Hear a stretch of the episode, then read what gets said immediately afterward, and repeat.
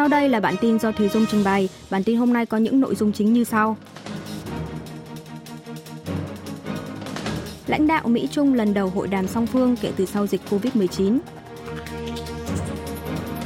Tổng thống Yoon Suk-yeol hội đàm thượng đỉnh với Chủ tịch nước Trung Quốc Tập Cận Bình.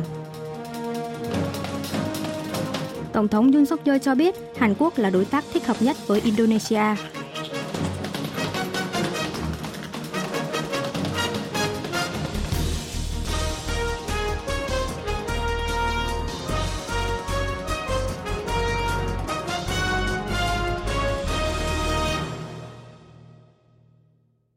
Lãnh đạo Mỹ-Trung lần đầu hội đàm song phương kể từ sau dịch COVID-19. Tổng thống Mỹ Joe Biden và Chủ tịch Trung Quốc Tập Cận Bình ngày 14 tháng 11 giờ địa phương đã tổ chức hội đàm thượng đỉnh tại Bali, Indonesia, chia sẻ ý kiến về nhiều vấn đề nổi cộm. Đây là lần đầu tiên lãnh đạo Mỹ-Trung gặp mặt trực tiếp kể từ sau khi bùng phát dịch COVID-19. Trong cuộc họp kéo dài hơn 3 tiếng, Tổng thống Joe Biden đã hối thúc Chủ tịch Tập Cận Bình đóng vai trò định hướng cho Bắc Triều Tiên thực hiện các hành động có trách nhiệm. Tuy nhiên, ông Biden cũng nhận định rằng rất khó để có thể tin tưởng vào khả năng kiểm soát miền Bắc của Trung Quốc, cảnh cáo sẽ có các biện pháp đối phó tương ứng trong trường hợp Bình Nhưỡng khiêu khích thêm. Lãnh đạo thượng đỉnh Mỹ-Trung cũng đã tái xác nhận về lập trường khác biệt của hai bên trong các vấn đề nổi cộm trọng tâm như vấn đề Đài Loan, nhân quyền và kinh tế. Mặc dù vậy, hai nước đều có chung ý kiến về việc cần thiết phải trao đổi để ngăn chặn xung đột. Đồng thời, hai bên cũng thiết lập nền tảng hợp tác về các vấn đề toàn cầu như biến đổi khí hậu, y tế và an ninh lương thực. Ngoài ra, ông Biden và ông Tập Cận Bình cũng có chung lập trường phản đối về việc Nga sử dụng hạt nhân hoặc gây sức ép bằng đe dọa hạt nhân trong cuộc chiến tại Ukraine. Về cơ bản, việc cạnh tranh khốc liệt trong các lĩnh vực có lợi ích chiến lược khác nhau là không thể tránh khỏi. Song, hội đàm thượng đỉnh Mỹ-Trung lần này cho thấy hai bên đều thể hiện quyết tâm làm dịu bớt những căng thẳng trước mắt. Dựa theo nguyên tắc duy trì kênh đối thoại và ngăn ngừa xung đột trong tương lai, Washington và Bắc Kinh cũng đã nhất trí sẽ tiếp tục thảo luận các vấn đề liên quan như tổ chức hội đàm cấp ngoại trưởng song phương tại Trung Quốc vào năm sau. Tổng thống Yoon Suk-yeol hội đàm thượng đỉnh với Chủ tịch nước Trung Quốc Tập Cận Bình. Bên lề hội nghị thượng đỉnh nhóm 20 nền kinh tế lớn G20 diễn ra tại đảo Bali, Indonesia, Tổng thống Hàn Quốc Yoon Suk-yeol và Chủ tịch nước Trung Quốc Tập Cận Bình đã có buổi hội đàm thượng đỉnh vào lúc 6 giờ tối ngày 15 tháng 11 giờ Hàn Quốc. Đây là hội nghị thượng đỉnh Hàn-Trung đầu tiên được diễn ra sau gần 3 năm kể từ sau hội nghị thượng đỉnh Hàn-Trung-Nhật diễn ra tại Bắc Kinh, Trung Quốc vào tháng 12 năm 2019. Nghị sự ưu tiên trước nhất cho hội đàm lần này là vấn đề hạt nhân, tên lửa Bắc Triều Tiên trong bối cảnh miền Bắc liên tục đẩy cao khiêu khích tên lửa đạn đạo thời gian gần đây, đồng thời có dấu hiệu sắp sửa thử hạt nhân lần thứ 7. Trong thời gian qua, Seoul đã liên tục kêu gọi Bắc Kinh phát huy vai trò trong vấn đề Bình Nhưỡng. Tổng thống Yoon Suk-yeol cũng đã đề cập tới vấn đề này trong cuộc gặp với Thủ tướng Trung Quốc Lý Khắc Cường tại Hội nghị Thượng đỉnh ASEAN Cộng 3, Hiệp hội các quốc gia Đông Nam Á và ba nước Hàn Trung Nhật diễn ra vào ngày 12 tháng 11 vừa qua tại Campuchia. Khi đó, Thủ tướng Lý Khắc Cường khẳng định Trung Quốc sẽ đóng vai trò mang tính xây dựng vì phi hạt nhân hóa bán đảo Hàn Quốc. Trong tuyên bố chung Hàn-Mỹ-Nhật được đưa ra ngày 13 tháng 11 vừa qua, đề cập tới hòa bình và ổn định của eo biển Đài Loan. Còn chiến lược Ấn Độ-Thái Bình Dương mới mà Tổng thống Yoon Suk-yeol vừa công bố có nội dung phản đối sự thay đổi hiện trạng bằng sức mạnh, được phân tích là nhắm tới Trung Quốc. Hiện tại, Bắc Kinh vẫn chưa đưa ra lập trường cụ thể về các nội dung này. Năm nay là năm kỷ niệm 30 năm thiết lập quan hệ ngoại giao Hàn-Trung, nên có thể lãnh đạo hai nước sẽ trao đổi về việc thúc đẩy giao lưu và hợp tác kinh tế, hiện đang bị co hẹp hơn so với quá khứ. Trong một diễn biến khác, Tổng thống Yoon Suk-yeol ngày 15 tháng 11 đã có bài phát biểu tại phiên thảo luận ở lĩnh vực an ninh lương thực và năng lượng trong khuôn khổ hội nghị thượng đỉnh G20 ở Bali. Tổng thống đã kêu gọi các nước kiềm chế chủ nghĩa bảo hộ quá mức ở lĩnh vực lương thực và năng lượng. Tổng thống Yoon Suk-yeol cho biết Hàn Quốc là đối tác thích hợp nhất với Indonesia. Đang trong chuyến công du Indonesia dự hội nghị thượng đỉnh nhóm 20 nền kinh tế lớn G20, Tổng thống Hàn Quốc Yoon Suk-yeol ngày 14 tháng 11 đã gặp gỡ Tổng thống Indonesia Joko Widodo tại Hội nghị Bàn tròn Kinh doanh Hàn-Indonesia.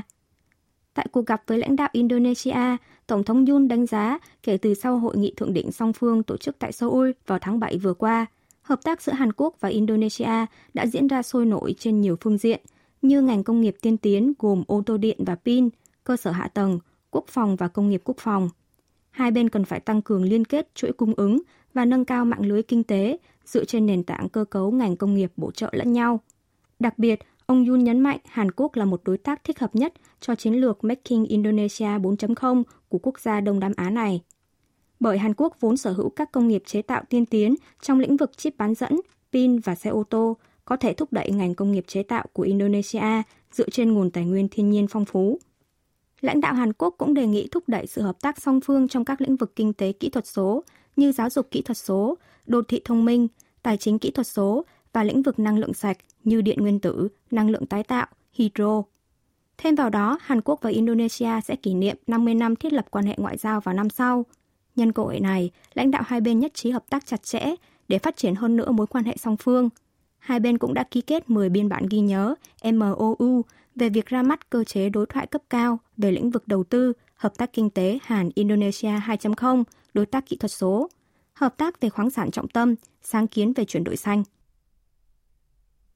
Bắc Triều Tiên xây tòa nhà mới ở bãi phóng vệ tinh khu vực Biển Tây. Đài Tiếng Nói Hoa Kỳ VOA dẫn kết quả phân tích hình ảnh vệ tinh của công ty vệ tinh tư nhân Planet Labs công bố ngày 14 tháng 11 giờ địa phương, cho thấy một công trình mới được xây dựng tại bãi phóng vệ tinh khu vực Biển Tây thuộc xã Thùng Trăng, huyện Choi San, tỉnh Bắc Pyongan, Bắc Triều Tiên. Tòa nhà mới xây có hình chữ nhật, dài khoảng 30 mét, có 10 lỗ hình vuông ở phía trên khung bằng bê tông, nằm cách khu thử nghiệm động cơ tên lửa khoảng 200 mét về phía đông nam. Tòa nhà mới được nối với con đường chạy từ khu thử nghiệm động cơ về phía đông bắc. Con đường này đã được trải trong vòng từ ngày 28 tháng 10 tới ngày 1 tháng 11. Ông David Schmilder, chuyên gia phân tích ảnh vệ tinh thuộc Trung tâm Nghiên cứu về Không Phổ biến Vũ khí Hạt nhân James Martin, CNS của Mỹ, phân tích tòa nhà mới này có thể là một cơ sở quan trắc hoặc một khu thử nghiệm động cơ mới. Tuy nhiên, vẫn cần theo dõi thêm các hoạt động của miền Bắc mới có thể đưa ra kết luận chính xác. Tháng 3 năm nay, Chủ tịch Ủy ban Quốc vụ Kim Jong-un từng ra chỉ thị nâng cấp hiện đại hóa bãi phóng vệ tinh khu vực Biển Tây, nên trong thời gian qua, quân đội và cơ quan tình báo Hàn Quốc đang theo dõi chặt chẽ các động thái liên quan. Bắc Triều Tiên từng phóng tên lửa tầm xa Kwangmyong Song 3 từ nơi này vào tháng 4 và tháng 12 năm 2012, tên lửa Kwangmyong Song 4 vào tháng 2 năm 2016. Hội đồng Tham mưu trưởng Liên quân Hàn Quốc ngày 15 tháng 11 cho biết quân đội vẫn đang phối hợp chặt chẽ với Mỹ, theo dõi các động thái liên quan của Bình Nhưỡng, duy trì trạng thái sẵn sàng đối phó. Ở thời điểm hiện tại, vẫn chưa có sự thay đổi nào đáng chú ý. Tranh cãi xoay quanh việc danh sách nạn nhân thiệt mạng trong thảm họa Itaewon bị công bố. Một trang báo mạng tại Hàn Quốc đã công bố danh sách 155 người trong số 158 người thiệt mạng trong thảm họa dẫm đạp thảm khốc tại khu phố Itaewon, quận Yongsan, Seoul xảy ra vào tối ngày 29 tháng 10 vừa qua. Lý do là bởi việc tưởng niệm các nạn nhân xấu số trở nên trừu tượng vì không thể gọi tên họ. Thêm vào đó, trang báo mạng này cho rằng chính phủ và đảng cầm quyền lấy việc công bố danh sách người thương vong trong thảm họa Itaewon như một hành vi cạnh tranh chính trị, cố tình thu hẹp hiệu ứng lan tỏa mà vụ việc có thể mang lại. Trang báo này cũng mong sự thông cảm sâu sắc về việc công bố danh sách nạn nhân mà chưa được sự đồng ý của gia quyến. Trong khi đó, gia quyến các nạn nhân lại đưa ra ý kiến trái chiều. Một số bày tỏ sự bàng hoàng vì họ không muốn công khai danh tính người thân của mình. Trong khi đó, một số lại ủng hộ việc công bố danh sách nạn nhân để họ có thể được ăn ngon ngủ yên, đồng thời tin rằng con cái của mình cũng mong muốn điều này. Chính giới cũng tranh cãi xung quanh vấn đề này. Bộ trưởng Tư pháp Hàn Đông Hun cho rằng việc công bố danh sách nạn nhân trái với ý nguyện của gia quyến và nạn nhân cũng là một vấn đề về mặt pháp luật. Đảng Dân Chủ đồng hành thì cho rằng việc công bố danh sách nạn nhân tử nạn là cần thiết để có thể tưởng niệm họ một cách chân thành hơn, nhưng điều kiện là phải có sự đồng ý của gia quyến. Trong bối cảnh chưa có tổ chức nào được thành lập để quy tụ gia quyến các nạn nhân, dù vụ thảm họa đã xảy ra hơn nửa tháng, việc công khai danh tính nạn nhân thiệt mạng dự kiến sẽ làm nảy sinh mâu thuẫn trong chính giới về vấn đề này. Chính quyền Hồng Kông phản đối mạnh mẽ vụ phát sai quốc ca trong trận đấu bóng bầu dục tại Hàn Quốc. Truyền thông Hồng Kông như tờ Bưu điện Hoa Nam buổi sáng SCMP đưa tin trưởng đặc khu hành chính Hồng Kông Lý Gia Siêu cho biết Tổng thư ký hành chính Hồng Kông Trần Quốc Cơ đã gặp Tổng lãnh sự Hàn Quốc tại Hồng Kông để phản đối về việc bài hát Nguyện Vinh Quang Quy Hương Cảng Glory to Hong Kong vang lên trước trận đấu bóng bầu dục quốc tế ở Hàn Quốc. Chính quyền Hồng Kông không thể chấp nhận việc ca khúc này lại được phát thay cho bài quốc ca Nghĩa Dũng Quân Tiến Hành Khúc của Trung Quốc trước sự theo dõi của đông đảo khán giả. Liên đoàn bóng bầu dục châu Á đã xin lỗi về vụ việc này. Chính quyền Hồng Kông sẽ gửi thư yêu cầu Hàn Quốc điều tra làm rõ vụ việc.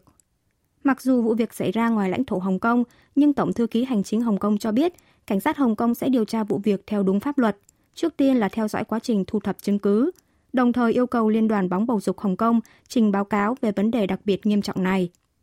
Ngày 13 tháng 11, trước khi diễn ra trận chung kết nam lượt về giải đấu Asia Rugby 7 Series giữa Hàn Quốc và Hồng Kông tại sân vận động bóng bầu dục Nam Đông ASEAN, thành phố Incheon, ca khúc Glory to Hong Kong lại được vang lên thay cho bài quốc ca Trung Quốc. Phần lời của bài hát Glory to Hong Kong thể hiện thông điệp về chủ nghĩa dân chủ, tự do và chứa khẩu hiệu của cuộc biểu tình tại Hồng Kông năm 2019 là giải phóng Hồng Kông, cách mạng của thời đại. Khẩu hiệu này còn bị coi là vi phạm luật an ninh quốc gia Hồng Kông. Hiệp hội bóng bầu dục Hàn Quốc giải thích việc ca khúc này được phát thay cho bài quốc ca Trung Quốc đơn thuần là do sai sót của người phụ trách trong quá trình chuẩn bị, không hề có ý đồ nào khác. Hàn Quốc ghi nhận ngưỡng 70.000 ca mắc COVID-19 mới sau 2 tháng. Ủy ban đối sách phòng dịch Trung ương thuộc Cơ quan Quản lý Dịch bệnh Hàn Quốc KDCA công bố tính đến 0 giờ ngày 15 tháng 11, Hàn Quốc ghi nhận 72.883 ca mắc COVID-19 mới, trong đó có 50 ca nhập ngoại. Đây là lần đầu tiên sau 2 tháng, số ca mắc mới xác lập ngưỡng 70.000 ca. Kể từ sau ngày 15 tháng 9 là 71.444 ca. Số ca mắc mới ngày 15 tháng 11 tăng hơn 10.000 ca so với một tuần trước, tăng hơn 14.500 ca so với 2 tuần trước, cho thấy số ca mắc mới vẫn tiếp tục đà tăng. Xét riêng trong các ngày thứ 3 thì đây là quy mô ca nhiễm mới cao nhất trong vòng 10 tuần. Số ca nặng đang nhập viện giảm 1 ca, còn 412 ca, 2 ngày liên tiếp ở ngưỡng 400 ca. Thêm 39 ca tử vong, nâng tổng số ca tử vong do COVID-19 từ đầu dịch là 29.748 ca, tỷ lệ tử vong là 0,11%. Tính đến 5 giờ chiều ngày 14 tháng 11, công suất giường bệnh dành cho bệnh nhân COVID-19 nặng đạt 32,7%.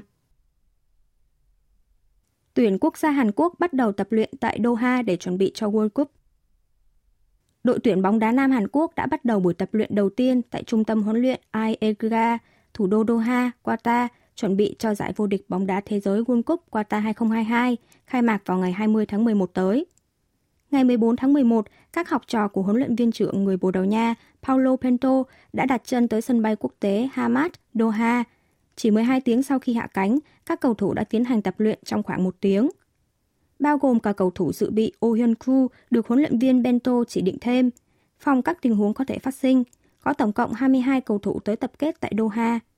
Trong số đó bao gồm cả 3 chân sút đang chơi cho các câu lạc bộ châu Âu như Hwang Icho, câu lạc bộ Olympiacos, Hy Lạp, Hwang Hee-chan, câu lạc bộ Wolverhampton, Anh, Yi Kang-in, câu lạc bộ Mallorca, Tây Ban Nha. Tuy nhiên, chỉ có 21 cầu thủ xuất hiện tại sân tập cùng ngày do Hwang Hee-chan đang gặp vấn đề với gân keo trái. Một thành viên ban huấn luyện cho biết đây không phải là chấn thương hay vấn đề lớn, nhưng gây khó chịu cho cầu thủ, nên Hwang Hee-chan đang tập trung vào việc điều trị và khôi phục. Tiền đạo Hwang Icho tin tưởng bản thân và các đồng đội sẽ sớm thích ứng với thời tiết, môi trường và trạng thái sân cỏ, giờ vẫn còn tương đối thời gian từ nay cho tới khi trái bóng chính thức lăn. Mỗi con gà rán có lượng calo cao gấp 1,5 lần tiêu chuẩn khuyến nghị một ngày. Theo kết quả điều tra của Cơ quan Bảo vệ Người tiêu dùng Hàn Quốc KCA, tiến hành với 24 mặt hàng gà rán được người tiêu dùng yêu thích tại các chuỗi cửa hàng nhượng quyền trong nước, lượng calo mỗi con gà đạt từ 1.550 calo cho tới tối đa 3.100 calo. 3.100 calo là lượng calo cao gấp 1,5 lần so với tiêu chuẩn khuyến nghị đối với một phụ nữ trưởng thành trong một ngày. Lượng natrium trong mỗi con gà rán là tối đa 4.800mg, cao gấp 2,5 lần so với lượng khuyến nghị trong ngày. Trong số các mặt hàng gà rán được điều tra, mặt hàng gà rán sốt tương tỏi của chuỗi cửa hàng Nene Chicken có hàm lượng natrium cao nhất đạt 513mg trên 100g. Mặt hàng gà rán truyền thống của chuỗi cửa hàng Kyochon là thấp nhất, đạt 257mg trên 100g. Về hàm lượng cholesterol, mặt hàng gà rán giòn phủ phô mai của chuỗi cửa hàng Nene Chicken có hàm lượng cao nhất với 909mg mỗi con gà. Mặt hàng gà rán sốt tương tỏi của chuỗi cửa hàng BBQ Chicken có hàm lượng thấp nhất là 541mg trên một con, nhưng vẫn gấp 1,8 lần lượng khuyến nghị. Điều này có nghĩa là chỉ cần ăn một con gà là người tiêu dùng sẽ hấp thụ một nửa lượng calo, 80% lượng natrium và hơn 1,1 lần lượng cholesterol khuyến nghị trong cả ngày. Trưởng nhóm vi sinh thực phẩm thuộc Cơ quan Bảo vệ Người tiêu dùng Hàn Quốc Hong Chun-be cho biết, gà rán có hàm lượng chất béo cao, trong khi các loại nước sốt của món này chứa nhiều đường và natrium, nên người tiêu dùng cần điều tiết lượng gà trong mỗi lần ăn.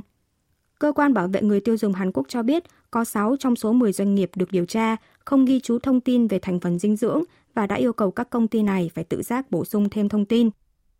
Quý vị và các bạn vừa nghe xong bản tin của Đài Phát thanh Quốc tế Hàn Quốc KBS World Radio.